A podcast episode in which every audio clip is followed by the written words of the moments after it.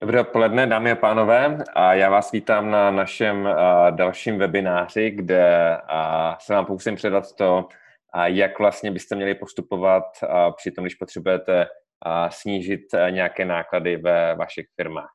A moje jméno je Robert Němec a kromě toho, že vlastně vám popíšu ty postupy, tak zároveň vám řeknu to, jaké jsou moje, moje zkušenosti se snižováním nákladů ať už dejme tomu v mojí firmě nebo ve, firmě, nebo ve firmách a našich klientů, jak jsem to dělal mnohokrát v minulosti. Pojďme se teda na to podívat. Nejdřív ještě několik upozornění nebo řekněme technických informací. Máte tam dvě možnosti v podstatě, jak interagovat. Ty první jsou Q&A, otázky a odpovědi. A to je řekněme asi takový úplně to nejčastější, kde kdykoliv v průběhu, kdykoliv v průběhu tohletoho webináře klidně tam položte nějakou otázku. Kdybych náhodou bylo moc, tak klidně tam se můžete občas podívat a hlasovat, která ta otázka je pro vás nejdůležitější. Já potom budu, buď to v průběhu, nebo případně na konci podle toho, jak to bude hodně dynamický, a zveřejňovat ty, a zveřejňovat nebo odpovídat na ty, na ty odpovědi. A Kromě toho máte nalevo eh, chat, kdybyste náhodou chtěli eh, si mezi sebou popovídat, tak taky můžete. A v chatu taky funguje to, že můžete vlastně eh, se přihlásit o slovo, to znamená případně, kdybyste nechtěli se zeptat písemně do toho Q&A, ale chtěli byste rovnou se na něco zeptat, a tak se tam když tak přihlašte o slovo. A, a pokud já si to snad všimnu, tak potom vám povolím hnedka si, hnedka si popovídat o tom. Tak jo, uh, pojďme, uh, pojďme na to. Já vám se tady hnedka pustím. Uh, sdílím vám obrazovku. Tak a aktuálně byste teda měli vidět a, moji obrazovku.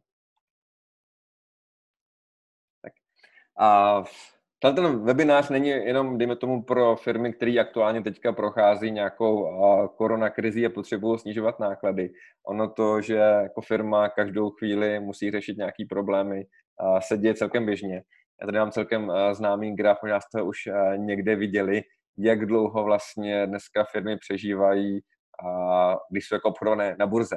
Zatímco, dejme tomu, před nějakými 70 lety ta firma dokázala na burze existovat 55 let, tak dneska a ta firma tam přežije jenom zhruba nějakých 20 eh, let. To znamená, každou chvíli se děje, děje a něco špatného a nemusí to být jenom opravdu jako na, na celého trhu, ale je to i jako standardem v běžném životě firm.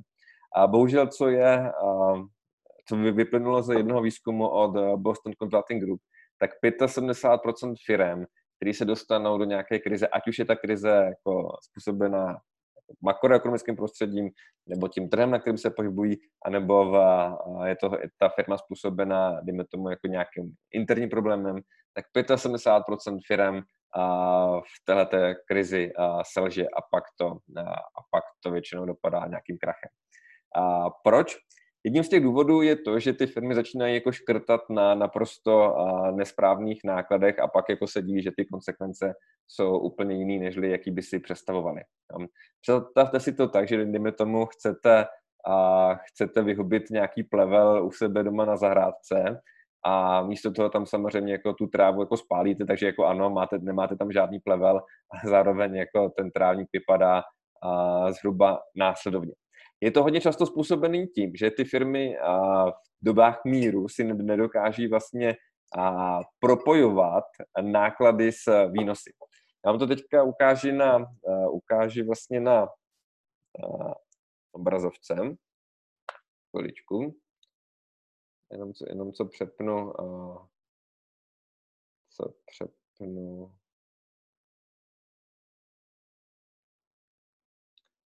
si a done.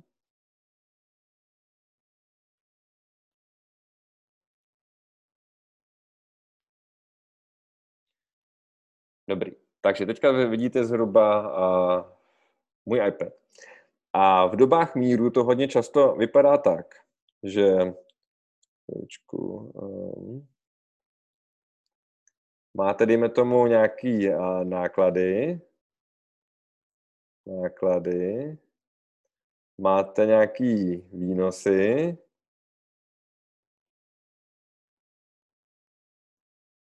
A dejme tomu tady tohleto, to je ten váš zisk. A spoustu firm to, řekněme, ve dobách míru zase tak moc ne, a neřeší a, vidí, jako máme tam nějaký zisk, tak, a, tak to bude jako v pohodě. Co samozřejmě jako pak udělají, když přijde nějaká krize, ty výnosy se zcvrknou, najednou ty výnosy vypadají, dejme tomu takhle, jsou výnosy v době krize,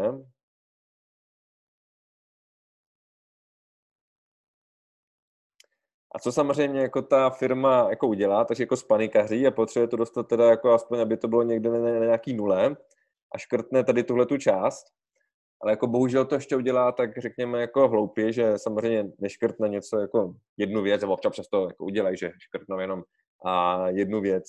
A, ale přesto udělají tak, že dejme tomu, tadyhle máte nějaký aktivity, které samozřejmě generují nějaký náklady a oni škrtnou, dejme tomu, ze každého, tady víš, že řekněme, pokud by tohle to bylo 10%, a my víme, že potřebujeme dostat to za, o 10% níž, abychom byli tadyhle na těch, a na těch výnosech, které aktuálně máme. Takže škrtnou tady jako ze každé aktivity 10% a myslí si, že jako to je ten správný postup, jak, jak snižovat náklady. Hm. Ne, bohužel takhle to nefunguje.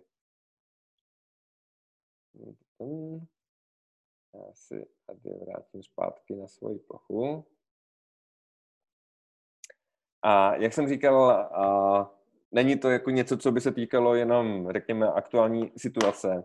Ty firmy jako procházejí tou situací a, jako v, v různých částech. A možná si pamatujete, pokud jste se, dejme tomu, narodili už jako trošičku dříve, na firmu Gateway, a, řekněme někdy v nějakých jako 90. a ještě tak jako na počátku, jako myslím, že nultých let, pokud se nepletu, tak, a, tak firma Gateway byla jeden z největších prodejců výpočetní techniky. A, a tady v tom, v tom období, myslím, že to byl nějaký rok jako 2001, tak Steve Jobs, když přišel do Apple, tak si vymyslel právě, že bude mít eh, Apple Store. A, a ty jako představenstvo mu říkali, hele, jako to je jako totální jako blbost, jako Apple Store, hele, podívej se, Gateway to, to, to zkoušel a, a vůbec, vůbec se mu to ne, nepovedlo, jako proč by lidi měli chodit, dejme to byly nějakých specializovaných obchodů, kde bude jenom jedna značka, jako radši si půjdou někam do všeobecného obchodu, kde jako bude těch značek více, ani tam budou moc vybrat. A ještě, abychom si totiž jako uvědomili, co to byl ten rok 2000, 2001, 99. To byla totiž jako uh, další krach, to byla tehdy jako dotcom bublina a, a, a Steve Jobs jako najednou si vymyslel, že jako začne jako Apple investovat do Apple Store a přitom jako Apple na tom, neby, a na tom nebyl zrovna finančně dobře. Jo, jako přežil to nej, nej, nejhorší, když tam vrátil Steve Jobs, ale jako, že by ty těch peněz měli zrovna nějak jako moc, to zrovna ne. Jo. Za prvý. A za druhý, když si jako uvědomíte, tak jako Steve Jobs jako investoval do různých věcí právě jako v době nej, nej, největší krize. A nejenom, že dejme tomu, když byla první krize, tak otevíral, tak otevíral nějaký Apple Story, ale když potom byla další krize v roce 2008, tak to vlastně byly jako první léta, kdy fungoval iPhone.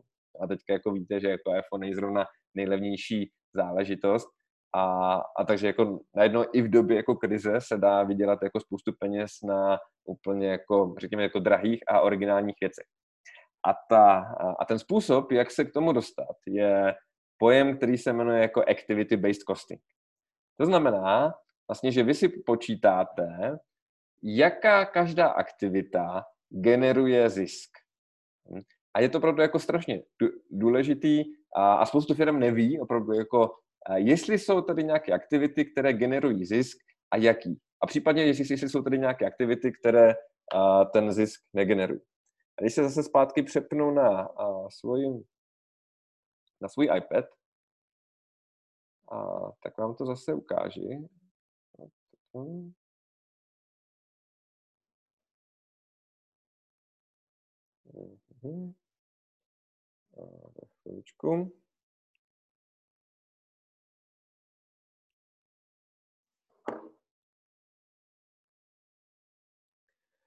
Tak, uh, všechno to tady smažu. Je to, se to smažu takhle. OK.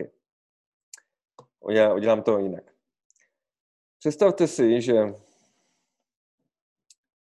tadyhle máte, uh, máte nějaký ty náklady a tadyhle máte ty výnosy. A teďka v podstatě jako každou, každou aktivitu v té vaší firmě, která pravděpodobně generuje nějaký výnosy, je potřeba si rozškatulkovat a říci si, co teda ty a, a jaký výnosy generuje. Řekněme, že tady máme nějakou aktivitu A, která nám může jako generovat tolik výnosů. Pak tady máme nějakou aktivitu B, která nám toho jako generuje, dejme tomu, o něco méně. Pak tady máme aktivitu C, která nám toho generuje ještě, ještě méně. Pak tady máme D, který jako generuje jako hodně. A, a pak tady máme, dejme tomu, jako E, který negeneruje vůbec, ale lauter nic. A samozřejmě jako v okamžiku, kdy potřebujeme jako stáhnout ty náklady, tak co uděláme, že vezmeme, vezmeme to Ečko a to Ečko škrtneme. Je to třeba nepříjemné. Jo? Já vedu úplně konkrétní příklad za na, naší firmy. Jo?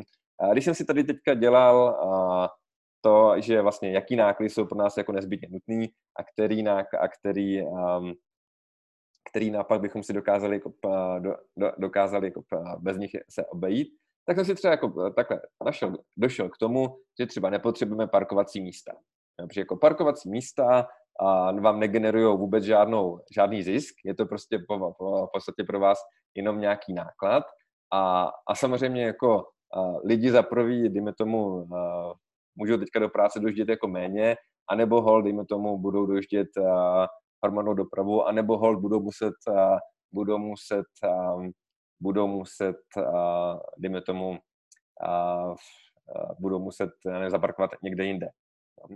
A teďka samozřejmě, když já jsem se o tom bavil na vedení, že třeba škrteme parkovací místa, tak jako lidi říkali, no ale to je nepříjemný, my jsme jako zvyklí, že tady přijedeme jako do kanceláře, že tady, tady máme spoustu parkovacích míst a, a, a samozřejmě, jako každé škrtání nákladů je nepříjemné.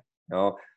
Asi jsem ne, nezažil, jako že by nějaké škrtání nákladů bylo a, nepří, nebo bylo, při, bylo při, příjemné, ale tak to prostě jasně musíte jako počítat a, a dostaneme se potom k tomu, dejme tomu, i u, i u, uh, i u toho, jak škrtat nějaké personální náklady.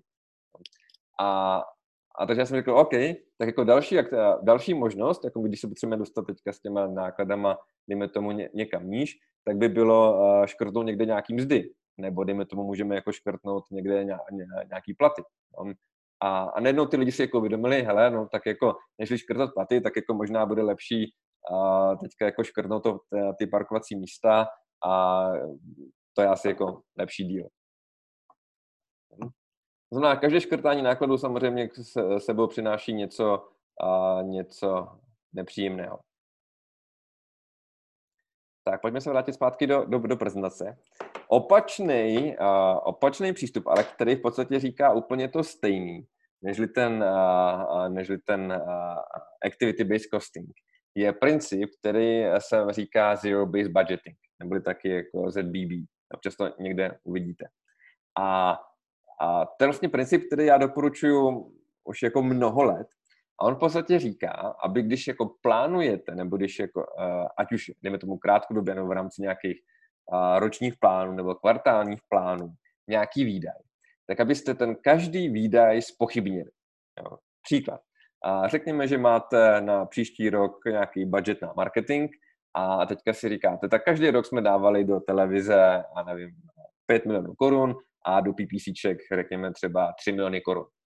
A, a spoustu firm udělá to, že si řekne, OK, tak jako, tak jsme dávali do televize jako 5 milionů korun, tak dejme tomu, tam dáme zase 5 milionů korun, anebo dokonce řeknou, a, tak a, chceme růst o 10%, tak dáme do televize o 10% víc, anebo řeknou, hele, zkusíme 10% eh, ušetřit, a tak to nebude 5 milionů, ale 4 miliony, 4 miliony 500 tisíc korun. A ten zero-based budgeting vám říká, hele, proč vůbec inzerovat v televizi? Jo, dokažte mi, dokažte mi, že ta televize opravdu přináší ty výsledky.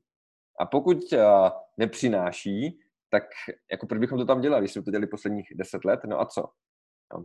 To se samozřejmě netýká jenom marketingových výdajů. Já mám o marketingových výdajích celý, uh, celodenní školení, takže jako pokud uh, vás zajímá o tom, jak jako vlastně optimalizovat náklady na marketing, jak je třeba snižovat, tak uh, doporučuji tedy tohleto celodenní školení. Ale to se týká opravdu v podstatě jako jakýchkoliv nákladů. Když to zase třeba vezmu na sebe, tak my, my máme pronajatý dvě patra v kancelářské budově a, a teďka třeba jsme si jako řekli, hele, jako opravdu jako stoprocentně jako potřebujeme to druhý patro. Já vím, jako je to jako příjemný, je jako spoustu prostoru, a máme tam jako ohromnou zasedačku a tak dále, ale je to opravdu jako nezbytně nutný, potřebujeme opravdu i to druhé patro, nešlo by to, že bychom se jako sestěhovali do jednoho patra a bychom to neměli tak super komfortní, jako, jako dejme tomu dříve. A pak jsme si řekli, OK, hele, tak jako a, asi to není nezbytně nutný, protože to, že ten princip toho zero-based budgeting opravdu říká, je každý jakýkoliv náklad nezbytně nutný, jo, a to se týká, nevím, jaký kdo má auto. Jo. Je opravdu nezbytně nutný, aby si pan ředitel pořídil jako nové auto? Jo. Je opravdu nezbytně nutné, a dejme tomu mít nové počítače, nebo je opravdu nezbytně nutné používat ten drahý CRM systém, který používáme. To znamená, jako stále to jako spochybňujete a v podstatě jako ono je dobrý, když je tam jako nějaký ten ďáblův advokát, který opravdu jako spochybňuje úplně všechno a pak tam zase je nějaký ten owner, který jako musí prokazovat, jestli opravdu to, co a, si tam jako vymýšlíme, tak, a, tak jestli opravdu jako má ten přínos. To znamená, když máme, dejme tomu, já si nemyslím, a rozpočet na IT, nevím, 11%, jo, tak jako opravdu to potřebujeme, jako ne, neš, nešlo by to někde jako škrtnout a takhle v podstatě jako můžete si zvyšovat výnosy, když je jako doba největšího míru. Ale samozřejmě jako v době krize a to a, a, tak toto, tak, a, tak a, to vypadá trošičku jinak. A, jo. A, pan Jan Vašek tady jenom píše, že jako si myslel, že ten activity-based costing tak jak ji definoval Kaplan, je nástroj na určení profitability jednotlivých jako projektů a zákazníků. No. Odkud, procha, odkud pochází vaše in, interpretace? A je to vlastně z knížky uh, Your Strategy uh, Needs a Strategy, a což je vlastně knížka od, od lidí z, z Boston Consulting Group. A, a oni tam právě jako vysvětlují nějaký čtyři základní typy strategií plus jednu. A protože každá firma by měla sledovat jako jednu ze čtyř základních strategií. A pak je jako speciální typ strategie, a, která se používá v době jako krizí a oni tam právě jako popisují, jako co se má dělat v době, době krize a, a, právě, že tadyhle jako říkají, ano, um, ano to uh, uh, ano by se, uh, mělo by se zjišťovat, jako co, uh, ale, ale, ale v podstatě si mírně rozumíme, jo? že jako pokud tady pan Vašek říká, že by měla určení eh, profitability jednotlivých projektů zákazníků, jo, tak já říkám, že jako, nebo respektive to, co jsem si jako nastudoval v téhle té knížce a co používám, je zjišťovat, uh, jestli, ty, uh, jestli ty náklady přináší ty zisky. To znamená, že jako jenom se na to díváme jako z obráceného úhlu pohledu. Tak jo. Uh, pojďme dál. A mimochodem, tohle je, je potom taky z té, z té stejné knížky, uh, z, z, uh, vlastně z té Your Strategy Needs, needs a Strategy, a kde oni vysvětlují to, že uh, nejenom, že právě jako firmy zachvacuje nějaká krize, která se týká toho, že já nevím, celý trh jde, jde dolů, ale ono, ono tak, ta krize může být způsobena jenom tím, že ten váš produkt začíná být zastaralý a začíná být zastaralý už jenom proto, že, dejme tomu, konkurence na tom trhu a na tom trhu a, při, udělala něco jako podobného a v podstatě z toho, co dejme tomu byla nějaká vaše dojná kráva, tak najednou začíná být a, nějaký ten a, pes na utracení. Jo? A pozor, ono se to opravdu jako může stát a, i v naprosto normálních dobách míru. A já třeba před tady to, tě, tímhle tím webinářem jsem seděl s, a, s Kubou Kovářem, což je jako náš manažer školení a právě jsme jako probírali, a, jak se vyvíjí jednotlivý školení.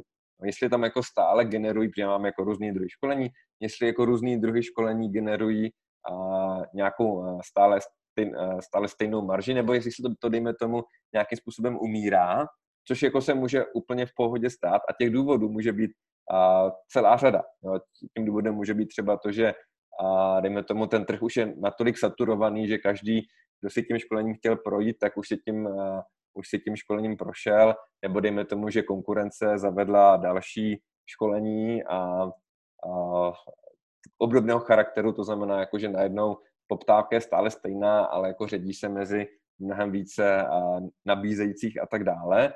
A to znamená, jako jestli, ten, jestli je tam stále pro nás ještě prostor. Jo? Když uvedu jako dva konkrétní příklady, tak jsme se tam jako koukali, že třeba školení PPC 2 v podstatě začíná být jako ten pes na utracení. Jo? A to ze mnoha důvodů. A zatímco jako dříve to ně, něco generovalo, tak jako dneska už to jako nemá cenu a už to nemá cenu a vlastně jako nějakým způsobem asi udržovat při životě. Takže tady na základě toho, protože právě se díváme na to, jestli ta aktivita generuje tu marži, anebo jestli tu aktivita, nebo jestli ta aktivita tu marži negeneruje, tak hol, co se dá dělat, tak jako budeme to muset to školení utratit. Jo? A to právě proto, protože se díváme jako jak na každý, dejme tomu, a jak na, nejenom na ty produktové řady, ale když se pak díváme, jako produktová řada v našem případě bylo školení, protože jako pak máme ještě jiný produktové řady, to máme ty naše konkrétní služby, které nabízíme, ale pak máme samozřejmě jako v, ka- v rámci každé té produktové řady máte nějaké konkrétní produkty, když se zase na ně podíváte, tak uvidíte, jestli vám to generuje, jestli vám to generuje marži a, a nebo ne. No, to znamená, dejme tomu, kdybychom se nepodívali na to, že když se si to představte, vám to ukážu tady, um, já si tady smažu, nebo si tady dám úplně celý to znova. A ukážu vám to.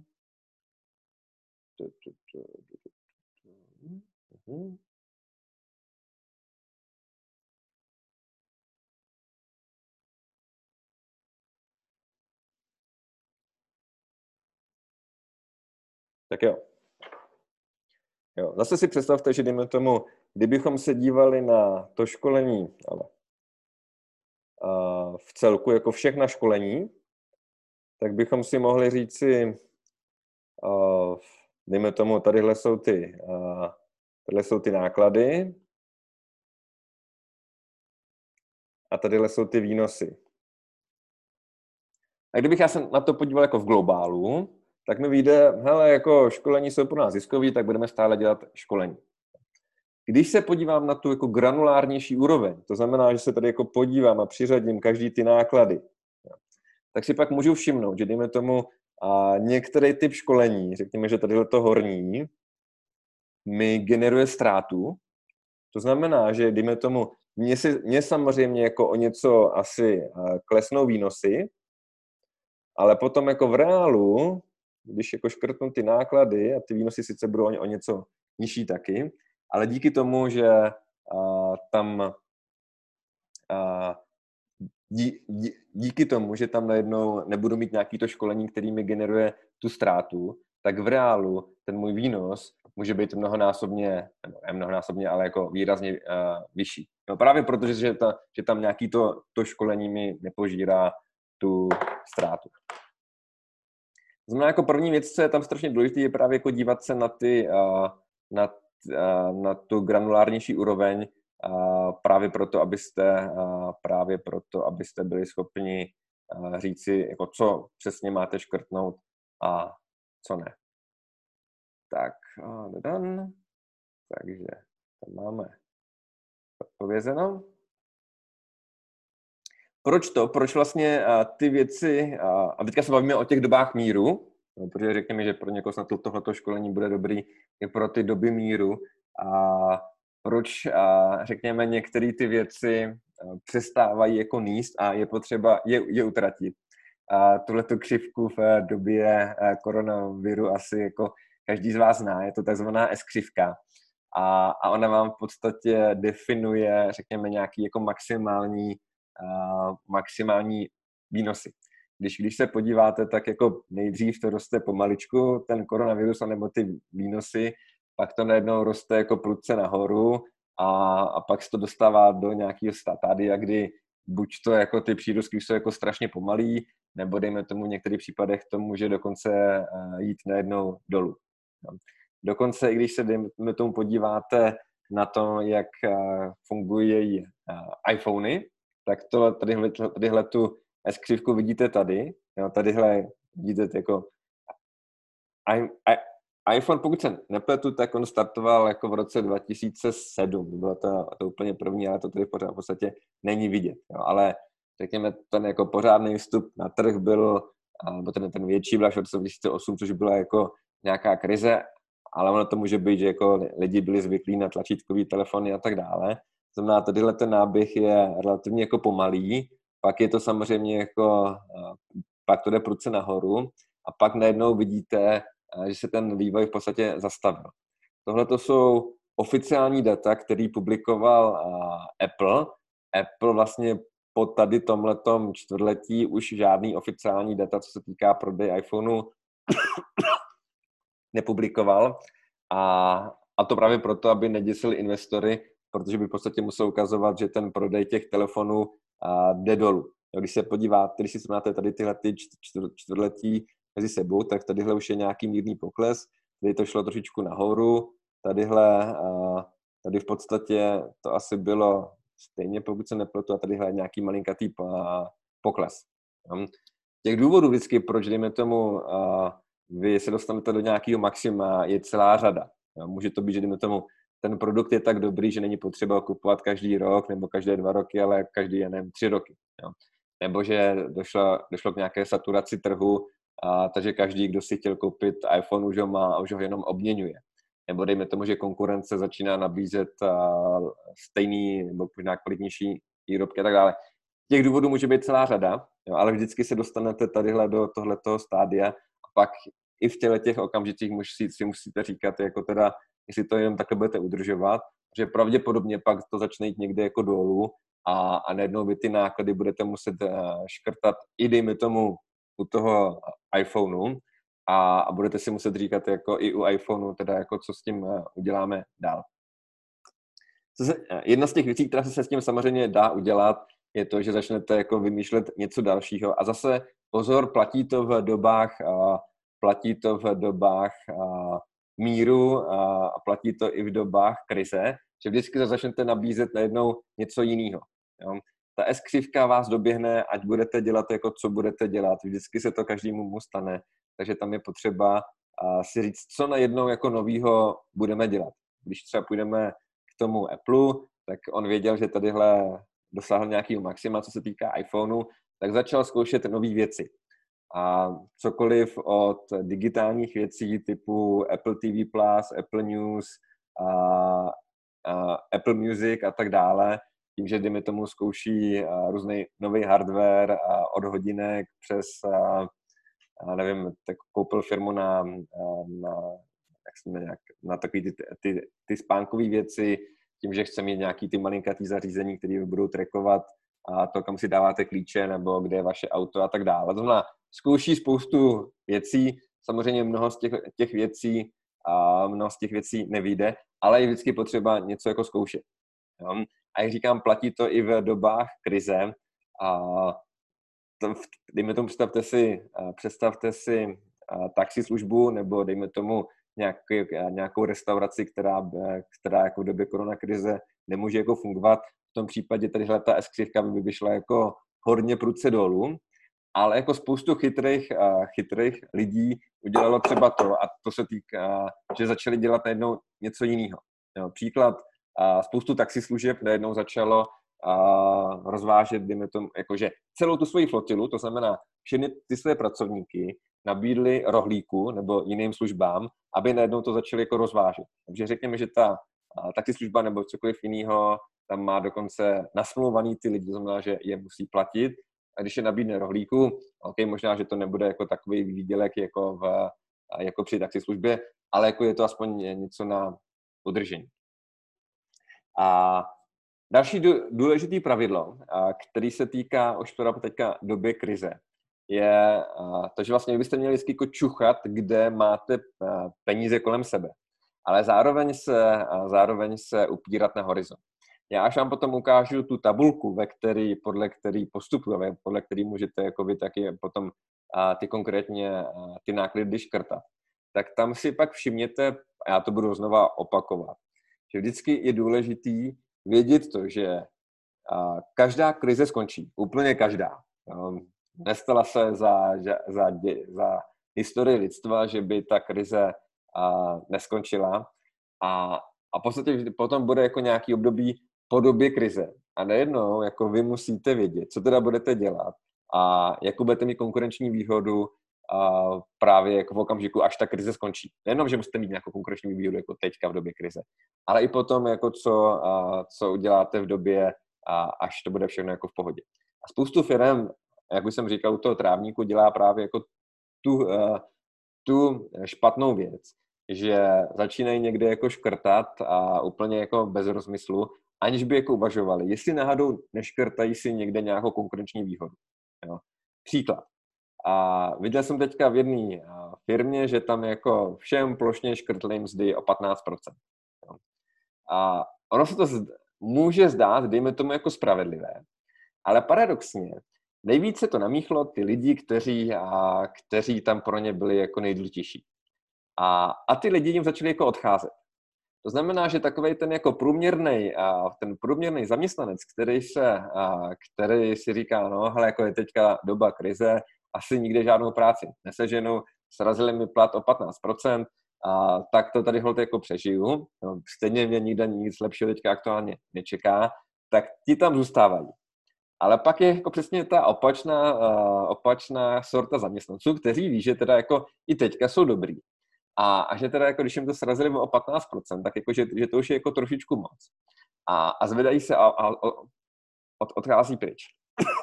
A to se samozřejmě týká nejenom jako zaměstnanců, to můžete takhle jako a, hloupě škrtnout náklady na marketing nebo na vývoj a tak dále. Když, když se vezmeme jako úplně jako a, extrémní příklad, představte si, že by najednou, a, anebo tak on to není extrémní příklad. A, a my vlastně pracujeme pro jednu síť poliklinik a vzhledem k tomu, že teďka pacienti se bojí chodit do, do, do poliklinik, aby tam náhodou něco nechytli a, a navíc ještě oni jsou, a navíc ještě oni jsou, řekněme, jejich jako zdroj příjmu je i z ciziny a hranice jsou uzavřený, to znamená jako dvě velký zdroje příjmu, za první pacienti a za B, a, za B to zahraničí jim najednou jako velmi usknulo. A my jsme se zrovna jako včera, ale jako i celou dobu jako bavíme, hele, tak jako najednou je tady, tady spoustu jako finančních skupin, který jako mohutně investují do telemedicíny a dokonce a to začínají jako, sice, sice třeba jako v mizerném provedení, ale aspoň nějak provádět v aktuální době, protože jako v aktuální době se dostanete do médií a mnohem snáze s nějakou telemedicínou, nežli jako když je všechno jako v pořádku a každý může chodit na tu polikliniku v pohodě. A tak prosím vás, a pojďme jako do té telemedicíny taky, protože najednou, pokud si ten pacient navykne, že najednou bude chodit k nějakému úplně jinému lékaři a že ten e-recept si udělá a u toho jiného lékaře někde, někde jinde, tak, a, tak jako najednou ty lidi se naučí chodit někam jinam a až potom bude jako doba, doba míru, tak najednou a nebo, a nebudou to už ty lidi chodit k vám vůbec a nebude to, protože se budou bát nějakého koronaviru, jenom prostě, protože si, si na to zvykli někde jinde. A další pravidlo říká právě, a to, se, to mírně se opakuju, že je potřeba mít samozřejmě hotovost, protože známe to, že bez hotovosti jako ta firma neexistuje. A pokud nemáte hotovost, tak jako vás vystěhují z budovy, v pondělí vám nepřijdou zaměstnanci a, a ještě vás budou chodit někde, nějaký, někde nějací exe, exekutoři. No. Ale zároveň je dobrý být jako v zisku, protože když se Lukáš Ul, kterýho jsme tady měli před eh, týdnem, tak on je eh, trošičku jako jinačejšího názoru a on nám tady říká, Lukáš Ul je šéf ZUTu a asi víte, jako, že ZUT vygeneroval zhruba ztrátu jednu miliardu korun kumulovaně a pak to vlastně jako převzal Lukáš Ul jako krizový manažer a stále, dejme tomu, oni teďka chtěli být v zisku, ale, ale bohužel v aktuální situaci to vypadá, že budou asi ve ztrátě, ale on zdůrazně spíš ten, ten hotovost, nežli a ten zisk. Já zdůraznuju ten zisk, protože ono se to pak jako kumuluje, když nemáte ten zisk a, a najednou skončíte někde a, strašně zadlužený. A nebo, a to se stalo taky v uplynulý krizi, banky, dejme tomu, pak zesplatnili ty úvěry a najednou, a, a najednou jako vy jste museli něco splácet a neměli jste na to. No, také třeba můj kamarád přišel o celou síť a, celou síť autobazarů, kdy právě jako měl tam ty, ta auta na úvěry od bank, byl právě v tom roce 2008-2009 a najednou to banky jako chtěli je splatnit, protože nevěřili tomu, že se nějaký, nějaká auta budou prodávat a on přišel o firmu, kterou budoval nějakých 15 let. No a pak je samozřejmě potřeba ještě jako, jo, pozor, to se týká i, dejme tomu, různých úvěrů. Jo? A já vím, že teďka jako spoustu, spoustu nebo jako, že, že stát nabízí různé garance a, a různé úvěry, sice jako, řekněme, jako v hodně pochybný míře. Ale já vždycky klientům říkám, pokud jako nemusíte, tak si ty úvěry a, a neberte jo, a radši někde jako seškrtejte nějaký náklady, které nejsou jako nezbytně nutný. Protože pokud vy si vezmete ty úvěry, tak jako oni se vám budou kumulovat a, a pak najednou jako zase zjistíte, že jako máte nějaký záporný mění nebo něco takového. Jo. To stejně se týká různých jako odkladů plate. Jo.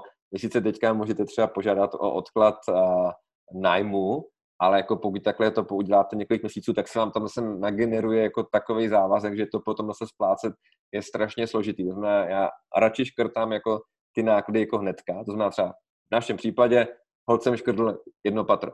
No, a jako propočítali jsme si to, zeptal jsem se naší finanční ředitelky, zeptal jsem se ještě jako jednoho kolegy, který je za, za to zodpovědný. Jako opravdu to nepotřebujeme, opravdu si myslíte, že, jako, že a, to zvládneme a, a oni mi řekli, že jako ano. A my jsme, už, už jsme přestěhovaní. Jo? I ten nábytek jsme museli jako dát najednou do toho a, jednoho patra. A já jsem se toho jako mírně děsil, protože říkal, pane bože, jako tam máme tolik nábytku, jako jak to sem všechno narveme ale je to celkem jako v pohodě. Jo? Tak máme v jedné zasedačce o tři skříně navíc a někde jako o dva stoly navíc a tak dále, ale, uh, ale t- ten komfort není uh, o tolik snížený, jak jsem se obával.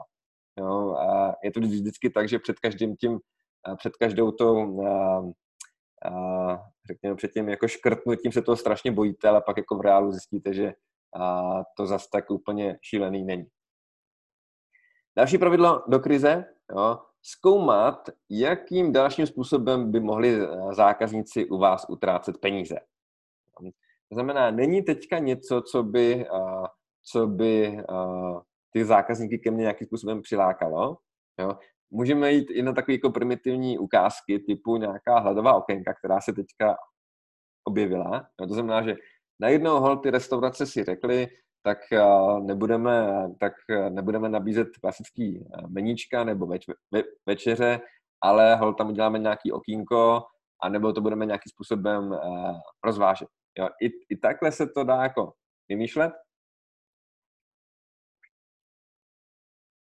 Když to třeba zase vezmu uh, na náš způsob, tak uh, my nabízíme nějaký, nějaký standardní, uh, standardní služby. Teďka jsme si řekli, No jo, ale ty zákazníci budou, uh, potřebují teďka nějaký trošičku jiný služby. No? A, a my jsme, dejme tomu, je nabízeli už jako dlouhá léta, jsme to třeba jako neměli ani nějakým způsobem na webu. No? A, a jsme si řekli, hele, tak jako, že bychom se udělali něco, dejme tomu, na webu a tak, aby se nám to líbilo a tak dále, tak by to bylo strašně dlouhou dobu, tak pojďme jako ty zákazníky oslovovat napřímo a hnedka jim nabízet jako ty služby, které děláme, aniž bychom je třeba měli někde na webu. Hm? Znamená, vždycky je potřeba přemýšlet, jako není teďka tady něco, a za co by ty zákazníci mohli utratit peníze, protože taška, ať je, je jakákoliv krize, tak vždycky ti zákazníci potřebují a, za něco jako utrácet peníze. I kdyby byla globální apokalypsa, tak ty lidi jako stále budou potřebovat zbraně, střelivo, jídlo a medicamenty. No, vždycky se dá něco vymyslet. Ne, ne, že ne. Tak a ještě se vrátíme zpátky k tomu, k tomu propočtu těch, té ziskovosti. Si pamatuju, já jsem takhle seděl se šéfem Invie a, a on mi třeba říkal, když jsme tohoto probírali, ale já tam mám zákaznický servis, mám tam jako lidi, kteří obsluhují to, že ten zákazník napíše, chtěl bych je do Bulharska nebo do Chorvatska a tak dále. Já v podstatě jako nemám jak jako vyhodnotit, jestli jako to něco přináší, nebo to něco nepřináší. Teďka se spíš jako bavíme o těch konkrétních lidech. Hm? To znamená, jestli jako osoba A dělá to, co dělá, nebo jestli jako osoba B to nedělá a jestli je potřeba propustit jako osobu B. Protože dejme tomu, kdybychom to škrtali nějak jako plošně, tak můžeme třeba vyhodit nějakou osobu, která, která by tam něco byla schopna vygenerovat a, a přitom my to, my to chceme takhle škrtnout a, jenom plošně. A tak třeba u toho zákaznického ho, ho, ho servisu, tak já jsem jim řekl, a podívejte se vždycky, kolik, jaká je tam paradoxně jako míra konverze u toho zákazníka, pardon, u toho operátora. To znamená, že ten, ten, ten zákazník poptá, dejme tomu, jako Chorvatsko, hm, a poptá, a dejme tomu, máte tam, teďka si vymyslím, 200 poptávek na jednoho operátora za měsíc a kolik těch poptávek je potom kladně vyřízeno.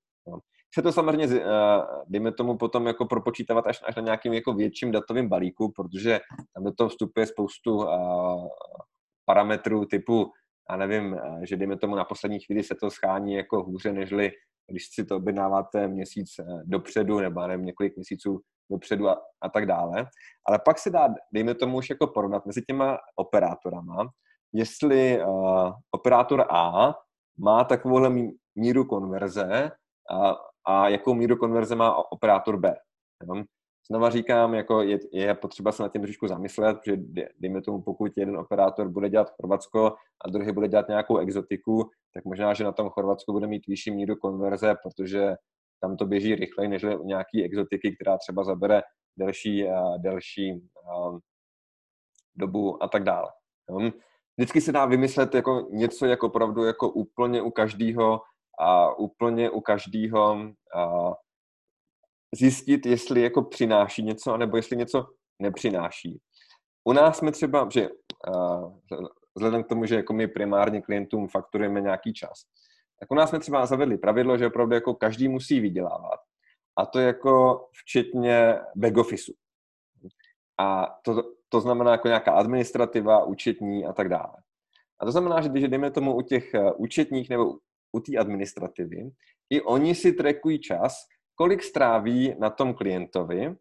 A, a my samozřejmě jako dopředu s tím jako kalkulujeme a řekneme, hele, dejme tomu jako administrativa a nějaký účetnictví pro klienta X bude stát, dejme tomu, 10 000 korun za měsíc. A pak jako teda zpětně kontrolujeme, jestli opravdu jako a to zabralo těch 10 000 korun za měsíc přepočtu právě na, na naše nějaké hodinové sazby u té administrativy nebo u, a, nebo u a, té účetní. Potom, dejme tomu, jako bychom mohli vědět, že dejme tomu, když jako porovnáte ty, ty lidi mezi sebou, tak potom víte, že, nevím, jako účetní A je schopna toho odbavit jako dostatečně jako hodně, ale třeba jako účetní B je, je dejme tomu, pomalejší, takže jako v případě, že potřebujete potom někoho propustit, tak pak jako můžete jasně na základě dat říct, hele, jako účetní B toho nestíhá tolik jako účetní A, tak holce musíme jako rozloučit se účetní B. Jo? A ne dejme tomu, že uh, k toho bobu škrtnete o 10% tu mzdu, protože proč by účetní A, která jako je fakt chytrá a dělá to rychle, tak proč ona by měla trpět, jako když je tady nějaká účetní B, která, která to dělá, dejme tomu, pomalej. Tak a, Jan Vašek se tady ptá, a dotazky ke školení. Předpokládáte, že máte pouze variabilní náklady, Řekl bych, že když odstraníte málo zisková školení, například 50% obratu, tak vám stoupnou fixní náklady u ostatních. A možná špatně rozumí metodice výpočtu. Ok, výborná, a výborná a, otázka. Jo. A to je totiž, protože fixní náklady nejsou v reálu tak fixní, jak si jako spousta lidí myslí. Když to, dejme tomu, a asi zase ruka, se to, dejme tomu, nakreslím. Dáme si tady jeden. Takže se to půjdeme kreslit.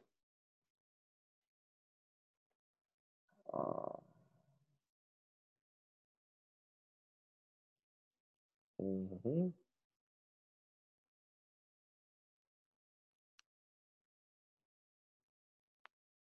Tak jo. Takže spoustu, uh, spoustu lidí uh, si myslí, uh, tady asi nefunguje, chvíličku jenom.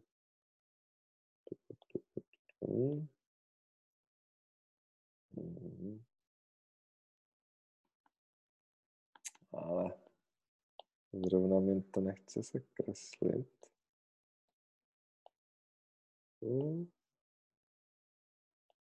No, OK.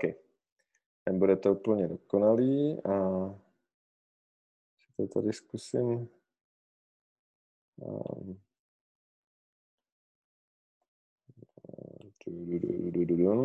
všechno si to vymažeme. Tak jo. A ještě zpátky. Takže spoustu lidí si myslí, že existují nějaký fixní náklady a pak dejme tomu nějaký variabilní náklady. Ten poměr je úplně jeden, jedno. Variabilní.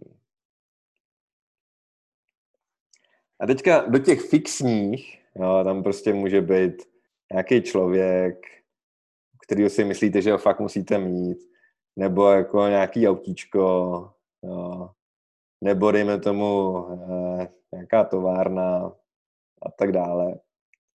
A, ale lidi si teda myslí, jako hele, tak jako tadyhle škrtneme ty variabilní náklady, to půjde jako pryč. Ale pak tady jako máme ty jako relativně jako fixní. A to jsou třeba právě, nevím, máme jako auto, nebo, a, nebo jako zaměstnance, nebo továrnu, nebo něco takového. Ale jako v reálu ta, ta fixnost je jenom jako v našich hlavách. Jo. Protože, a teďka, a to je samozřejmě jako strašně jako nepříjemný a bolestivý. Já vedu úplně ko- konkrétní příklad. My jsme dokonce tady tady jako a, a, no, pardon. Zase, dej, dejme tomu. Jo. A když, když to stáhnu jako zpátky na ty naše jako kan, kanceláře, tak zdánlivě se nám může zdát, jako že kancelář je fixní náklad. Jo, protože jako a zdánlivě jako prostě tam máte nějakou výpovědní lhutu a tak dále. Jo? A variabilní by mohlo být cokoliv dalšího.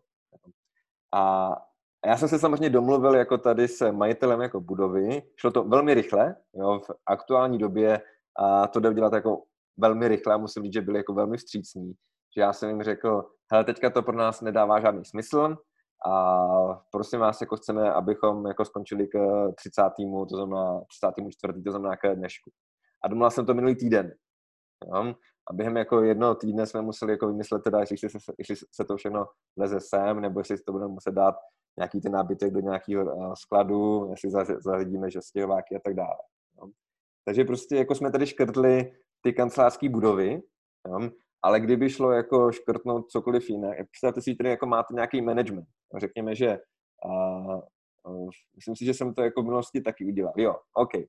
A my jsme měli a, to, čemu jsme jako říkali head of. A měli jsme jako na různé služby jsme měli jako různý jako head of, to znamená jako lidi, kteří jako zaštiťovali celou nějakou tu, a, kterou zaštiťovali. Představte si, že jste měli jako nějakého šéfa, a v podstatě jsme měli, já to ukážu jinak, nějakou maticovou, tu maticovou, uh, maticovou strukturu, kde uh, řekněme, že tady byl nějaký team leader vždycky, team leader 1, team leader 2, team leader 3 a tak dále. A potom tady byly jako head of, to znamená, nevím, třeba head of, head of paid search nebo head of social a tak dále a tak dále. Hm. A tohle to nahoře se zdálo být jako fixní náklad. A stalo to strašný prachy. Hm. A ten jako přínos jako nebyl zas tak jako úplně jako, a, jako takový, jaký jsme si mysleli. A teďka tady jste měli jako ty lidi, ty konkrétní konzultanty, takže oni vždycky měli, a, oni vždycky měli dva, a, dva šéfy. To znamená jednak nějakého toho team leadera u toho projektu a potom jako toho svého šéfa u toho, o té své odbornosti. A v mnoha firmách, v mnoha firmách ta maticová struktura se doporučuje a funguje. Jo. Ale u nás třeba nefungovala, takže jako zavedli jsme to, vyzkoušeli jsme to, bylo to k ničemu, stálo to strašný prachy, no tak jsme jako museli, jako skr, museli jsme tady jako škrtnout ty head off. Jo. Bylo to bolestivý, bylo to bolestivý, ale jako ušetřili, ušetřili jsme jako strašně peněz. To znamená, to, že nějaký náklad je fixní, je spíše jako ve vaší hlavě, ale v reálu, když jako půjde fakt do tuhýho, tak můžete škrtnout cokoliv. No, můžete jako prodat tu továrnu, můžete propustit lidi, můžete propustit management a, a můžete prodat auta, a cokoliv si vymyslíte. Tak jo. A, a, a takhle. A potom je právě to, pokud se neškrtnou ty fixní náklady, tak to je na tom, to je na tom právě to špatný, protože jako, pak vám to naopak jako tam ty, tam ty náklady zůstanou. Jo? Ale ono jako občas jako firma se pohybuje jako v nějakých křivkách, jo? nejde to vždycky tak krásně nahoru, jako bychom si to, jako bychom si to plánovali. A, a takže jako jsou okamžiky, kdy prostě ta firma je na tom jako hůře a jsou okamžiky, kdy na tom je ta firma dobře, ale co je tam spíš důležitý, je právě jako zabývat se tím, co nám v tu chvíli vydělává a do toho investovat a škrtat ty věci, které který aktuálně, aktuálně nevynáší. Já, jak jsme tady měli minulý týden právě Lukáše Ula ze Zutu, tak on říkal, že třeba oni měli doposavat kanceláře v, na Smíchově, kde prostě máte, nevím, restaurace, dopravu, všechno a tak dále. A, a, a, a dejme tomu jako najednou, protože potřebují, potřebují eh, škrtat, tak si, tak si zruš, a, a tak zrušili kanceláře na Smíchově a přestěhovali se někam do Říčan, kam se jezdí, já nevím, nebo Řevničov možná, nevím, Říčany, Řevničov, něco jako hodně daleko, jo, kam se prostě dostan, jen tak nedostanete. Tak jo, um, Jaký je teda nějaký postup a v případě té krize? Za první potřeba si to jako uvědomit, že ta krize a, tady je, za druhý šetřit, pak jako znova definovat, jako vlastně na čem budeme vydělávat a pak na to se zapomíná je inovovat. Už, hned, už hned, hnedka u toho uvědomění si a většina lidí si to neuvědomí, že přichází něco. Jo. I když je něco negativního. Vezměte si, že a, a to, že může přijít nějaká pandemie, k pandemie viru, tak o tom se hovoří relativně jako dlouhou dobu, ale ne zas tak jako moc. A myslím si, že to byly právě jako ze Boston Consulting Group, kteří teďka jako kontrolovali zpětně výroční zprávy firm, které jsou obchodovatelné na burze. A myslím si, že jako, a takhle, protože ty velké firmy musí jako tam uvádět, jaký jsou možný rizika. A, a, my, a teďka nevím, jestli 75 nebo 80 eh, veřejně obchodovatelných společností eh, vůbec nezmínilo jako rizika nějaký pandemie. A to na to tam mají jako celý týmy, který by jako měli uh, propočítávat různá rizika a, a říkat si, že jako něco by možná mohlo přijít. A přitom jako, když si vezmeme, že jako my jsme tady jako španělskou chřipku, hongkongskou chřipku, azijskou chřipku, SARS, MERS, a ptačí chřipku a tak dále, tak jako pravděpodobnost, že zase přijde jako nějaká, nějaká krize způsobená chřipkou, tak je, nebo nějakým podobným virem, je celkem vysoká. No. A dokonce, když si všichni my sáhneme do svědomí, tak když jsme si v, když jsme si v lednu četli o tom, že teda jako nějaký Wuhan, že je, je v karanténě a že tam 50 milionů lidí a nemůže vycházet ven, tak jsme si říkali, ha, ha, ha no, ty brďo, jako, to musí být asi strašný. No. Vezměte si, koho z nás v té době napadlo to, že jako pokud na to mají 50 milionů lidí v karanténě a pokud náhodou 1% z těch 50 milionů stačilo nějak jako uniknout, takže to je jako 500 tisíc lidí. A že jako pokud se jako 500 tisíc lidí jako rozprchlo někam do světa a pokud z těch 500 tisíc lidí má, dejme tomu, 5%, a 5% z nich má nějaký koronavirus, tak jako pokud to dobře počítám, tak to je jako 25 tisíc lidí, kteří se jako pohybují po světě se koronavirem a že to teda asi jako dorazí, že to teda asi dorazí, dejme tomu, do Evropy. A, a, a vezměte si jako my celý, a jako možná, že někdo z vás jako za, začal dělat přípravy v lednu nebo v únoru, ale jako v leden, únor to bylo takový, že jsme se tomu jako ještě smáli a maximálně jsme se tomu tak jako říkali, je, no to tam musí mít uh, asi jako těžký. Když to začalo dorážet do, uh, do Itálie, jak jsme si říkali, ty brdy, jako Itálie. No a najednou to pak se skočilo k nám a, a to už jsme začali jako uh, plašit. Uh, takže jako je, je, je, je velmi těžký jako si uvědomit, že nějaká krize jako přichází. A, a v podstatě my to jako hodně často nechceme vidět. A já, když si třeba sám šáhnu do, do svědomí a, a když řeknu o své jako první krizi, kterou jsem měl někdy v roce, to byl nějaký 2007, něco takového, možná 6, nevím, něco takového. A, a to vlastně jako moje firma se jako celkem jako hodně rychle jako rozvíjela, a měli jsme a každý rok jako dvojnásobný obrat, takže jako já jsem si žil na vysoké noze, tehdy mi bylo nějakých, nevím, 26, 27, něco takového. A takže jako mladý kluk, prostě, který je zbázněný z toho, jak jako najednou vydělává jako spoustu peněz. A, a já jsem najednou začal jako na tu firmu jako mírně jako kašlat a přestal jsem ji kontrolovat. Jo?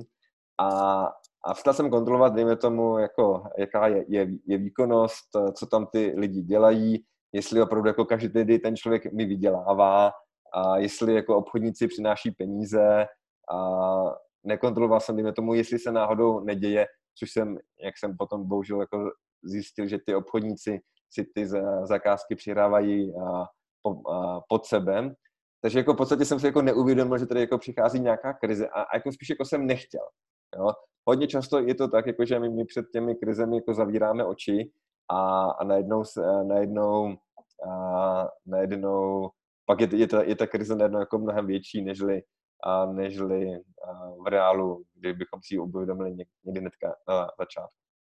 Takže první věc je si to uvědomit. Pak musíte začít šetřit. Jo. A u mě to vlastně jako kulminovalo tak, že vzhledem k tomu, že a ti moji obchodníci si začali jako ty své kšefty stahovat pod sebe, tak najednou ta firma přestávala mít příjem. Jo. A ještě, aby to bylo jako totiž jako horší, tak vlastně oni se tam domluvili na tom, že a ti lidé, kteří tehdy u mě pracovali, takže vlastně budou dělat jakoby pod těmi obchodníky, dokonce jako i v, i v, i v pracovní době, takže najednou jako firma furt platila výplaty, ale najednou jako měla čím dát tím a nižší a nižší jako příjmy. Takže najednou potom, jako když to vybuchlo a když mi oznámili, že teda odchází, a s tím, že ještě jako si to tak pak jako založili a vlastní agenturu, která jako zkrachovala do dvou let, ale tak jako to je jiný příběh. A tak najednou jako já jsem byl, jsem měl, myslím, dluhy ve výši jako ročního, ročního obratu, jo, mnoho milionů korun. A, a to právě jako proto, protože ono, já se přiznám, jako, že prostě to bylo, a že, jsem byl jako blbej, takže samozřejmě, jak jsem to nechtěl jako řešit, jo, tak jsem samozřejmě jako dlužil jako na DPH a na sociální pojištění a takhle, takový to, co, to, co jako nemu, zdánlivě nemusíte platit. No a pak jsem to musel samozřejmě státu všechno zpátky zaplatit. Takže jsem jako začal šetřit, jo, a takže jsem se třeba znova přestěhoval právě jako za, z těch velkých kanceláří zase do menších kanceláří a, a e, mnohem lépe jsem to kontroloval. A, ale pak je samozřejmě potřeba znovu jako definovat tu strategii, jako na, na čem teda budeme vydělávat ty peníze. Jo? A ještě nikdo jako nevydělal pořádný peníze na tom, že jako ušetřil peníze. Jo?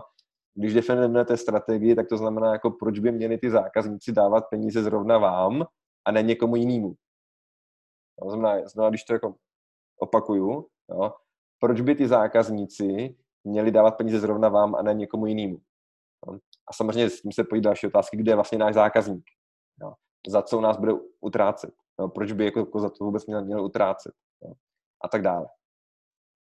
No a na co potom jako spoustu firm znova zapomíná, je inovovat. Jo. To znamená, že ušetří nějaký peníze, ale v podstatě to, když, to, když chcete nějakým způsobem se odlišit, tak to znamená dělat něco nového, dělat něco nově.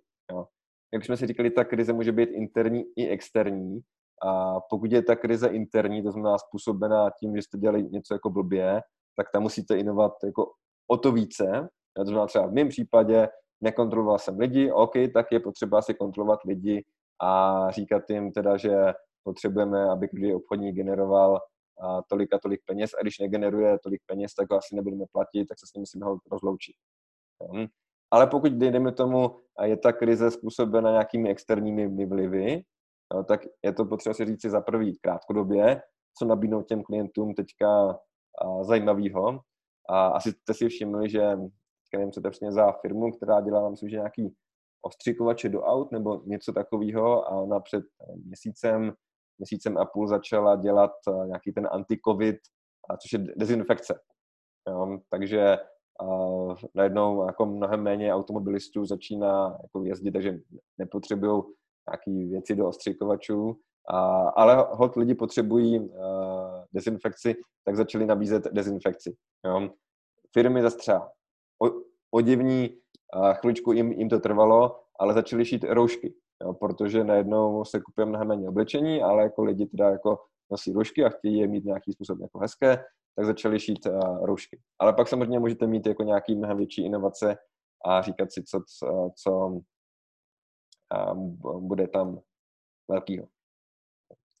Jak už jsem právě říkal, a ta pátá strategie, ten, ten boj o přežití, teda říká, že vy musíte za prvý jako snížit náklady, za druhý akumulovat kapitál.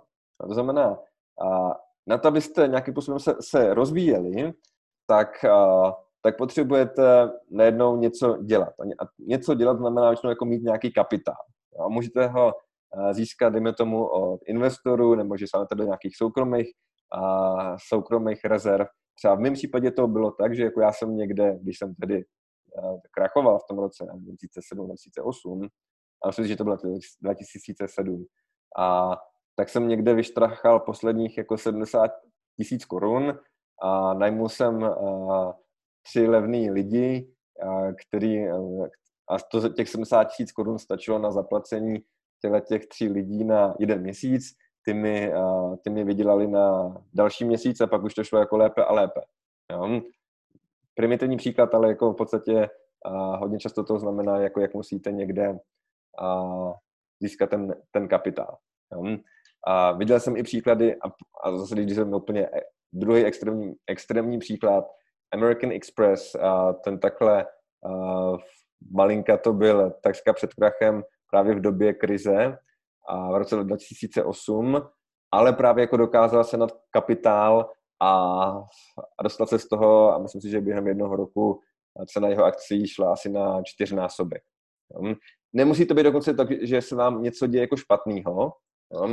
A ASOS, což je, teď, což je jeden z největších e-shopů s oblečením v Evropě, tak ten před, já nevím, dvěma, třemi týdny uh, a nekrachuje, naopak roste, ale tak získal uh, od, od investorů nějakých 200 milionů, nevím, jestli to byly eura nebo libry, a právě na to, aby se mohl rozvíjet i v době té krize a mohl to využít. To znamená, sežeňte to, kde to chcete, ale je to strašně potřeba. Za třetí, vytrimovat to portfolio těch produktů i zákazníků. To znamená opravdu jako vědět, co mi vydělává a co mi nevydělává. Jo, pokud mi, dejme tomu, teďka nevydělávají nějaký a, prodejny a pravděpodobně nebudou vydělávat asi ani v budoucnosti, tak se hol těch prodejen zbavím. Jo. A vím, že teďka probíhá jako spoustu, a, spoustu jednání s pronajímateli a, a vyložení ti nájemci se k tomu staví, myslím, jako firmy, OK, tak buď se domluvíme, že jako během jednoho měsíce odejdeme a zaplatíme vám ještě ten jeden měsíc, anebo, anebo dejme tomu vám to nebude, anebo odejdeme, ale jako vy nám to, ten odchod nepodepíšete pak nám budeme dlužit nějaký peníze, možná nám tam bude nabíhat nějaký penále, možná a možná to, možná vy, vy si budete nárokovat, že tady musíme mít ještě několik dalších let, ale tak jako možná, že za tři roky to vysoudíte. A možná, že za, za tři roky tady ta naše firma už nebude vůbec existovat. Jo? Takže si rozmyslete, to říkají ti nájemci těm pronajímatelům, jestli chcete nějaký peníze teďka, anebo čekat, že za tři roky z nás něco vysoudíte. Jo? A za čtvrtý, jako investovat právě do těch budoucích konkurenčních výhod, protože všichni jsou na tom teďka blbě, ale v okamžiku, kdy, kdy ta krize skončí, tak abyste, abyste byli vy na té špici. Tak pojďme se podívat vlastně na tu tabulku, kterou já tady používám. A, a ona je právě jako aktualizovaná právě na tu, právě na tu aktuální krizi. A projedeme si ji od zhora dolů a potom po těch konkrétních položkách. A vlastně od zhora dolů já mám sepsaný jako všechny možné náklady, které můžou být. Samozřejmě jako u vás si to pak můžete tam dát, uh, si, si to můžete dát uh, přesně podle vás, jo. Ale jsou tam, dejme tomu, jsou tam dodavatele, jsou tam marketingové aktivity, a jsou tam zaměstnanci, prostory a tak dále.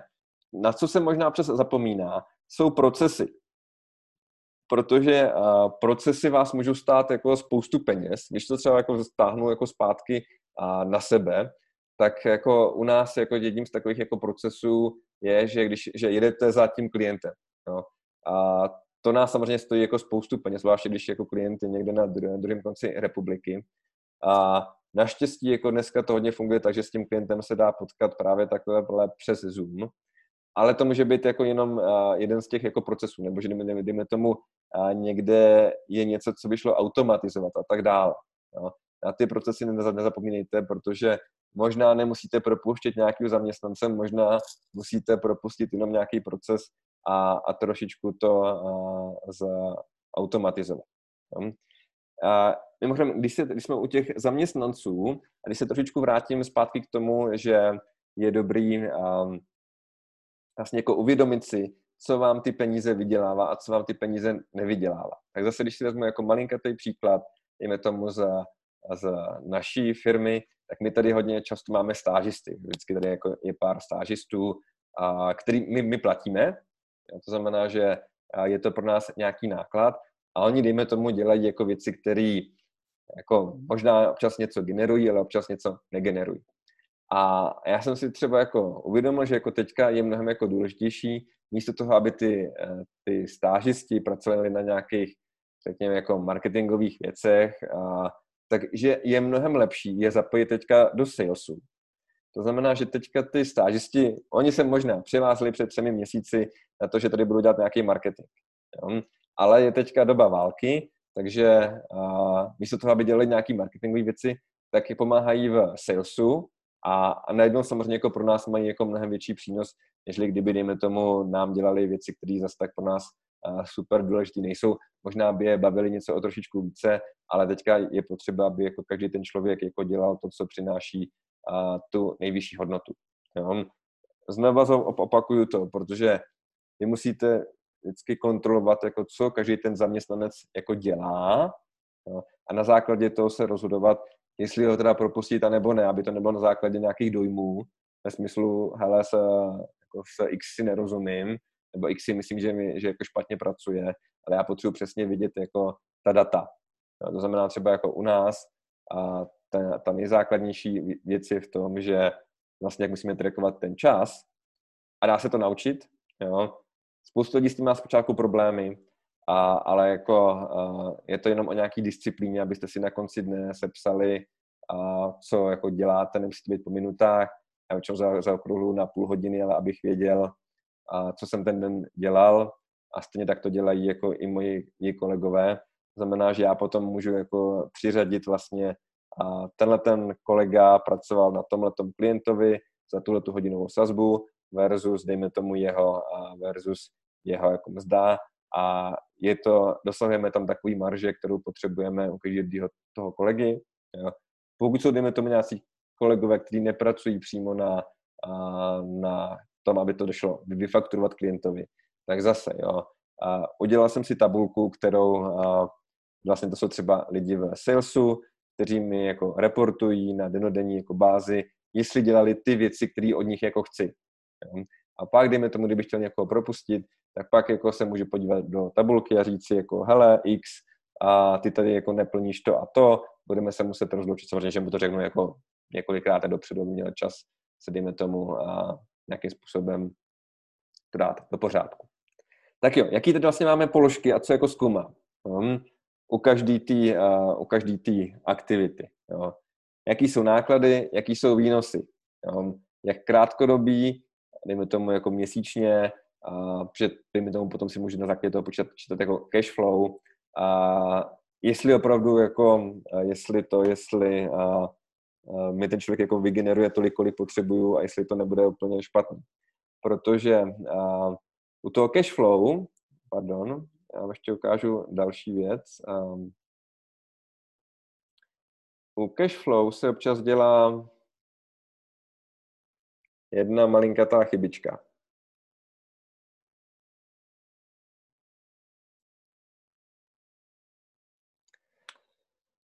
Tak, řekněme, že máme, čítáme to za Q2, řekněme, a pardon, ještě vy to nevidí. A, jestli to...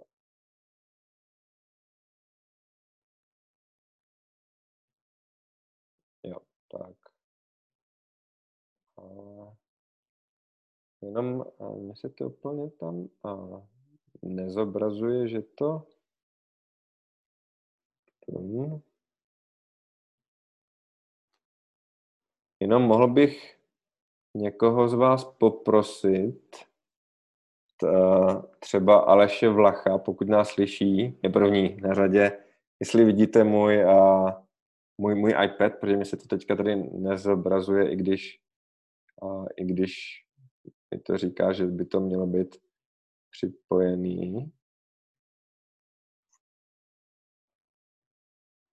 Ups. Pokud mě slyšíte Aleši Vlachu, tak byste jenom mohl napsat, jestli vidíte můj uh, iPad, anebo ne. A... Jo, OK, jo, takže uh, tady vidím ve, ve, ve chatu, že to vidíte. OK, super. Takže moc krát děkuju, jak jen Vaškovi, tak uh, Ladislavu Dekanimu. A, takže to funguje, i když to nevidím. Tak jo, a, takže máme tam, řekněme, tu Q2 a řekněme, že teďka máme, a, a, budeme to počítat, pardon, počítáme cash flow, takže nás nezajímají náklady a výnosy, ale jako příjmy, příjmy, dejme tomu, budou 100 000 korun a výdaje budou 50 tisíc korun. Hm. Takhle by to vypadalo, že jako Q2 pro nás bude jako v pohodě, ale jako v reálu samozřejmě my to potřebujeme hledat na mnohem nižší úrovni. Jo. Řekněme, že tadyhle bude eh, duben a v dubnu, dejme tomu, budou příjmy, teďka si vymyslím, 30 tisíc korun a výdaje 20 tisíc korun a my si furt myslíme, že to vypadá v pohodě. Jo. Ale když to se podíváme ještě na granulárnější úroveň a v době, jako fakt, když je krize a když jako fakt nemáte to cash flow, tak je to potřeba dívat se na to klidně na, na týdenní jako bázi, jo, protože řekněme, že ten, že ten výdaj máte 1. dubna, máte těch minus 20 tisíc a potom ten příjem bude třeba, řekněme, dneska 30. dubna. 30 tisíc. A řekněme, že předtím jste měli nulu. To znamená, na to se občas zapomíná, že se dělají ty cashflow analýzy jenom na nějaký jako hodně dlouhý období, ale jako v reálu doporučuji spíš fakt jako měsíční, což je standard, ale klidně i na jako týdenní bázi, jestli tam opravdu jako to, na to budeme mít ten cash, anebo ne. Jo. Myslím, že vždycky je dobrý být skeptický, protože a, jako ty lidi to, ale, ale teď na tabletu není nic vidět. Tak to se omlouvám, zkusím ještě jednou. Jestli to...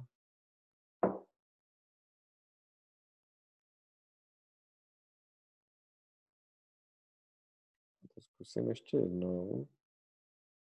To se vám omlouvám. OK, jo, takže tablet má velké spoždění. Jo. OK, tak to se omlouvám. Zjistím, proč tady mám takové, takhle velký spoždění. Tak jo, pojďme zpátky, uh, pojďme zpátky na uh, tu prezentaci. To znamená, potřebuji každého vidět, uh, každého člověka, každé aktivity a tak dále, jaký má náklady a výnosy za uh, ten měsíc. Pak samozřejmě, protože někdo mi může generovat nějaký náklady nebo výnosy, dejme tomu v nějakém delším časovém horizontu, a, nebo nějaká aktivita, jo, tak je potřeba se na to podívat nejenom, jestli přežiju ten další měsíc, ale jestli mi to náhodou nevygeneruje, a dejme tomu nějaký výnosy za delší časový období, řekněme za příští rok. Protože zase mohl bych škrtnout, dejme tomu nějaký náklad, který za duben vychází jako hodně špatně, ale potom, dejme tomu, ty výnosy za něho budou někdy na podzim, anebo dejme tomu v zimě. No, samozřejmě je, je otázka se, jak, jakou pravděpodobností to tam klidně můžu dát, že si to jako ponížím o nějakou pravděpodobnost, ale aby se mi ne, nestalo to, že mám tam někoho, kdo mi, dejme tomu, na podzim vydělává velký peníze a já bych ho škrtl hnedka teďka. Další věc, na kterou se potřebuji podívat, je, a to jsme uh, si, si říkali, že jestli ta aktivita, jestli ten náklad mi pomáhá nějakým způsobem udržet anebo získat konkurenční výhodu, jak teďka, tak v dalších 12 měsících, tak v dalších třech letech. Jo. Zase proto, abych náhodou neškrtl a nějaký náklad, který sice teďka vypadá jako náklad, ale v reálu mi třeba přináší konkurenční výhodu. Možná, že ne jako teďka, ale dejme tomu v dalších 12 měsících. Jo. Příklad. A pokud, dejme tomu, teďka bych si říkal, že představte si, já nevím, obchody s oblečením. Představte si, že dejme tomu, jsou teďka zavřené a, a, a řekněme, že by to šlo udělat tak, že, ten, že se jako podá okamžitě výpověď a dejme tomu nemusíme tam řešit, nemusíme tam řešit nájemný za další, další měsíce. Znamená, teďka nemá pro mě jako smysl mít nějaký obchody v nákupních centrech, teďka mi to žádnou konkurenční výhodu nepřináší. Když se na to ale podívám z hlediska, dejme tomu 12 měsíců nebo dejme tomu 3 let, tak pak si může říct, hele, tohle to dává smysl a můžu tam, a teďka mi to nic nevydělá, ale radši tam tu prodejnu ponechám, protože v minulosti to tak fungovalo a sice bych teďka při, a, získal jako nějaký náklady a, a, dolů, by, by šly, ale jako ta konkurenční výhoda by tam a, pak nebyla. Pak jiná otázka je, jestli to aktivum, to znamená ten náklad, vlastně v tomto případě jako je, a to, to náklad, a náklad se dá právě přiřadit tomu aktivu. A jestli by to nešlo jako využít nějak jinak. To znamená, že třeba pokud mám jako zaměstnance v taxislužbě, tak jestli bych je nemohl pronajmout tomu rohlíku. Nebo dejme tomu, když mám ty stážisty, kteří jako tady dělali jako marketing, tak jestli by náhodou nemohli dělat sales nebo uh, cokoliv jako jinýho, ale jestli jako právě, jestli to, to, co teďka jako tam dělám, by uh, to nemohlo jako uchovat nějak jinak. Tak, pak uh, další otázka je, že když to škrtneme, kolik ušetříme tenhle ten měsíc? Jo? Případně za tři měsíce a za 12 měsíců. Protože ne vždycky je to tak, že když to škrtnete, takže půjde dolů celý náklad. Jo. Občas je to tak, že třeba půjde dolů jenom jako část nákladu, takže je potřeba se nad tím jako zamyslet. A kolik teda jako ušetříte jo, a jestli to opravdu jako bude jako stát za to. A pak, a to jsou ty poslední otázky, že když to škrtnete, tak co se stane v dalších třech měsících a v dalších 12 měsících? Jestli tam náhodou není právě jako něco, co by vás mě, mělo varovat, že se jako možná stane něco, co by paradoxně jako převážilo ty výhody z tohoto jako škrtnout. Hm? To znamená, a tady se vždycky potom na tuhle tu tabulku podívejte. Myslím si, že my jsme ji někde nazdíleli, takže si můžete jako v pohodě stáhnout a já vám potom přiložím odkaz na tu tabulku do, vlastně do e-mailu, který budu posílat se záznamem tady z tohoto webináře. A, a takže se můžete taky na to podívat. Tak, pár, zápa- pár a, závěrečných typů a naopak jako na co si dát pozor. To znamená, když škrtat náklady, tak jednou a hluboce. A to proto, protože pokud každý e, týden musíte přistupovat před zaměstnance a říkat jim, že jako teďka jsme škrtli tohle, teďka tamhle to, tak je to strašně demoralizující. Jo. A já vím, že to je občas jako těžké, protože nevíte, jako jestli ten, e, ten řez bude dostatečně hluboký, ale jako zkuste to dělat jako jednou, třeba jako chvíličku počkat týden, dva a, a pak to teda jako seškrtat jako všechno, protože najednou se to dá přežít. Jo? Řezat do toho člověka každý týden, to moc příjemné není. Zároveň je potřeba jako těm zaměstnancům, ale i jako sami sobě vědět, jako že někde v budoucnosti je vyřešení té krize a že jako každá krize jednou, jednou pomine a, a, a říkat jim, hele, my to zvládneme, máme jako na to řešení, máme na to plán, postupy jsou jako ty a ty. Jo. Všimněte si, že třeba jako česká vláda tohle to nedělá a proto si lidi jako smějí. Jo. No a pak jako management firm vždycky musí říkat, a tak jako podívejte se, plán je ten a ten, budeme dělat jako to a to. A my jsme měli ještě jednu krizi, řekněme nějaký zhruba čtyři roky na zpátek. A, a to bylo právě proto, že uh, měli jsme jednoho kluka, který jako úplně nezvládl náš sales. On byl jako šéfem salesu a potom nám jako z ničeho nic jako odpadla jako polovina klientů. A, a tam jako bohu díky uh, jsme tohleto zachytili v podstatě jako v řádu nevím, jednoho týdne, možná jako dvou. Takže jsme pak jako přistoupili před, před zaměstnance a řekli jsme, ano, hele, nám se teďka propadly tržby o polovinu, ale jako plán je ten, ten, ten a ten. A zároveň jako všechny škrty, které jsme tehdy jako dělali, znamená, ano, museli jsme jako se s někým rozloučit, a, a museli jsme poš, poškrtat jako co se dalo, tak to, tak a, a tak jsme jim to jako řekli a dokonce třeba jsme udělali jako to a s tím přišel jako management, že jako on si sníží mzdu na nějaký minimum, jo, aby i ty ostatní lidi věděli, co, a, co, že jako to neškrtám, že jdeme tomu nepropouštíme jenom, ale jako, že to zase i management. Pak je vždycky dobrý jako zjistit, jako, čím je způsobena ta krize. Dejme tomu tady v tomto případě, když, a, když jako od nás jako odešli rychle ti velcí klienti, a, tak já jsem udělal to, že jsem jako a, jim zavolal a zeptal se jich, a, jako prosím vás, jako mohli bychom se potkat, já vás nechci přesvědčovat, ale jenom bych chtěl vědět, a, jako, jako proč jste jako odešli, abych se z toho dokázal jako ponaučit. Nikdo mě neodmítl, každý mi věnoval jako ty dvě hodiny a vysvětloval mi jako, co přesně jako bylo špatně a já jsem jako to nijak nerozporoval, jenom jako dvě hodiny jsem si jako dělal jako pečlivé poznámky, abych právě věděl, co mám příště udělat jinak. No, musíte být samozřejmě odvážný, to znamená, pokud už musíte někoho propustit, tak jako berte to tak, že je lepší, dejme tomu, uh, zachránit, dejme tomu, uh, 50 tátů od rodin nebo 50 matek samoživitelek a hold jako pět z nich propustit, nežli uh, kdyby ta vaše firma zkrachovala a pak by jako uh, všech 55 přišlo o práci. Jak už jsem tady říkal, inovovat, to znamená jako vymýšlet, jako co, co novýho byste mohli těm klientům nabízet a uh, to znamená, jsme vždycky zavedli jako nějaké úplně nové služby, nebo dejme tomu, a aby se neopakovalo to, že v podstatě ty klienti nám jako z ničeho nic jako odešli, tak já jsem udělal to, že jsem začal každý měsíc je obvolávat a ptát se, jestli je všechno v pořádku.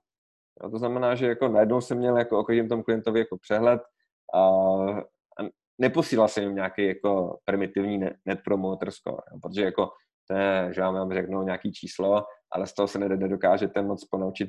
Ale jako když si s nima zavoláte každý měsíc a zeptáte se jich, jestli je, je všechno v pořádku, nebo jestli by něco jako vylepšili, nebo dejme tomu co jako se jim na nás jako líbí, tak to se dokážete jako inspirovat mnohem více, nežli to, nežli jenom když vám musí vyplnit někde nějaký číslo.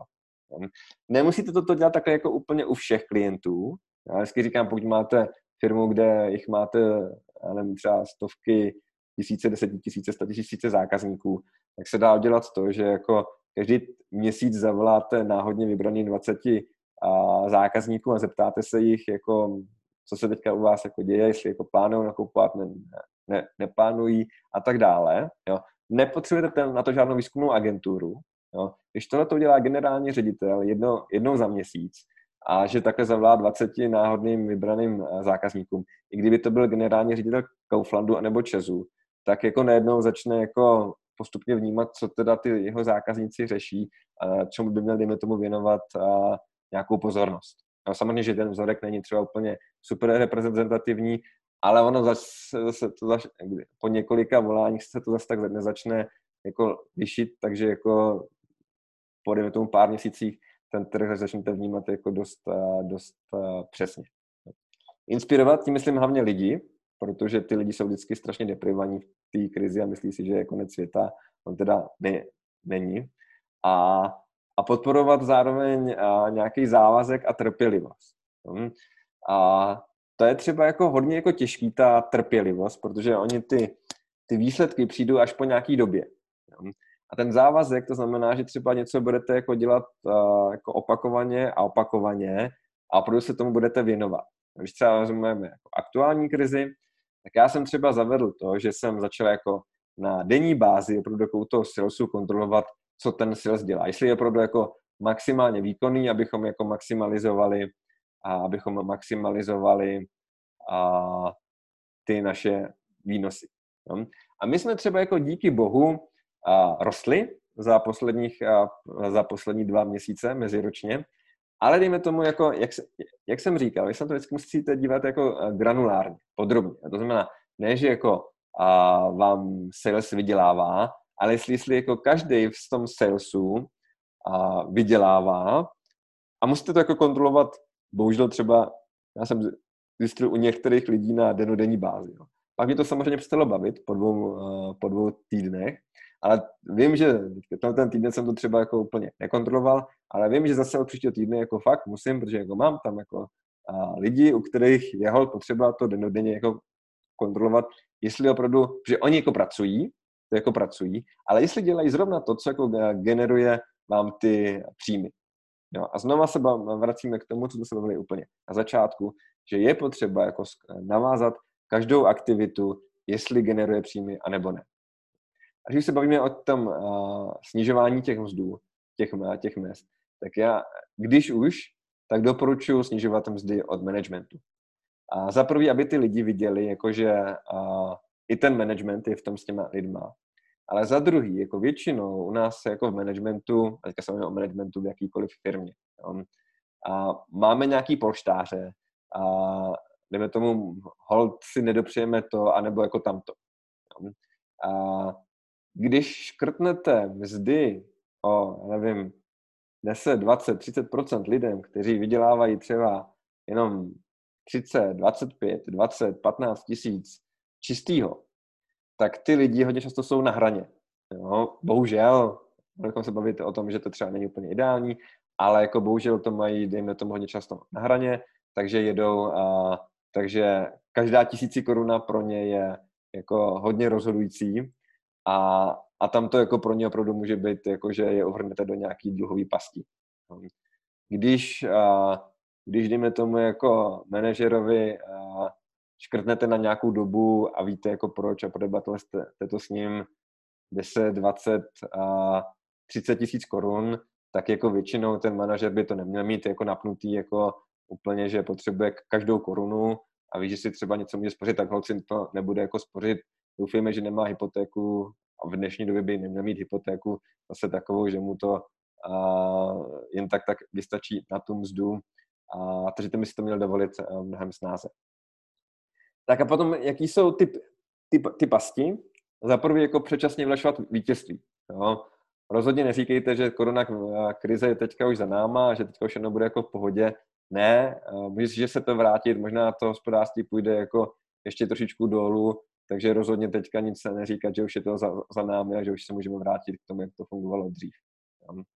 Jak jsme si říkali, spálit, spálit barák, jo, jak jsme si ukazovali, my jsme tam pálili tu trávu na počátku. Chovat se jako v minulosti. Vždycky mi lidi říkají, no jo, ale jako tak, jak chceš to něco jako změnit, když jako to, takhle to fungovalo do v minulosti. A říkám, no, tak jako tak se musíme chovat jako jinak než v minulosti. Jo. A jinak to nepůjde. Hm? Zavádět změny jenom uh, někde, to rovnou se pojí totiž tím, že uh, tu krizi řeší jenom management. Vlastně i ty vaši lidé by měli vidět, co se děje a že to řešíte komplexně. Jo, že to není jenom, že budete snižovat náklady, ale i jakým způsobem, dejme tomu, budete získávat volný kapitál, jakým způsobem budete získávat výnosy, jo, a co kdo bude dělat a tak dále. Jo. A, a samozřejmě, že se to nedá úplně, a, úplně a naplánovat, protože ta krize je většinou jako velmi turbulentní, takže v okamžiku, kdy už si myslíte, že eh, to bude vypadat jako dobře, tak, eh, tak se to najednou vrátí, anebo přesně opačně.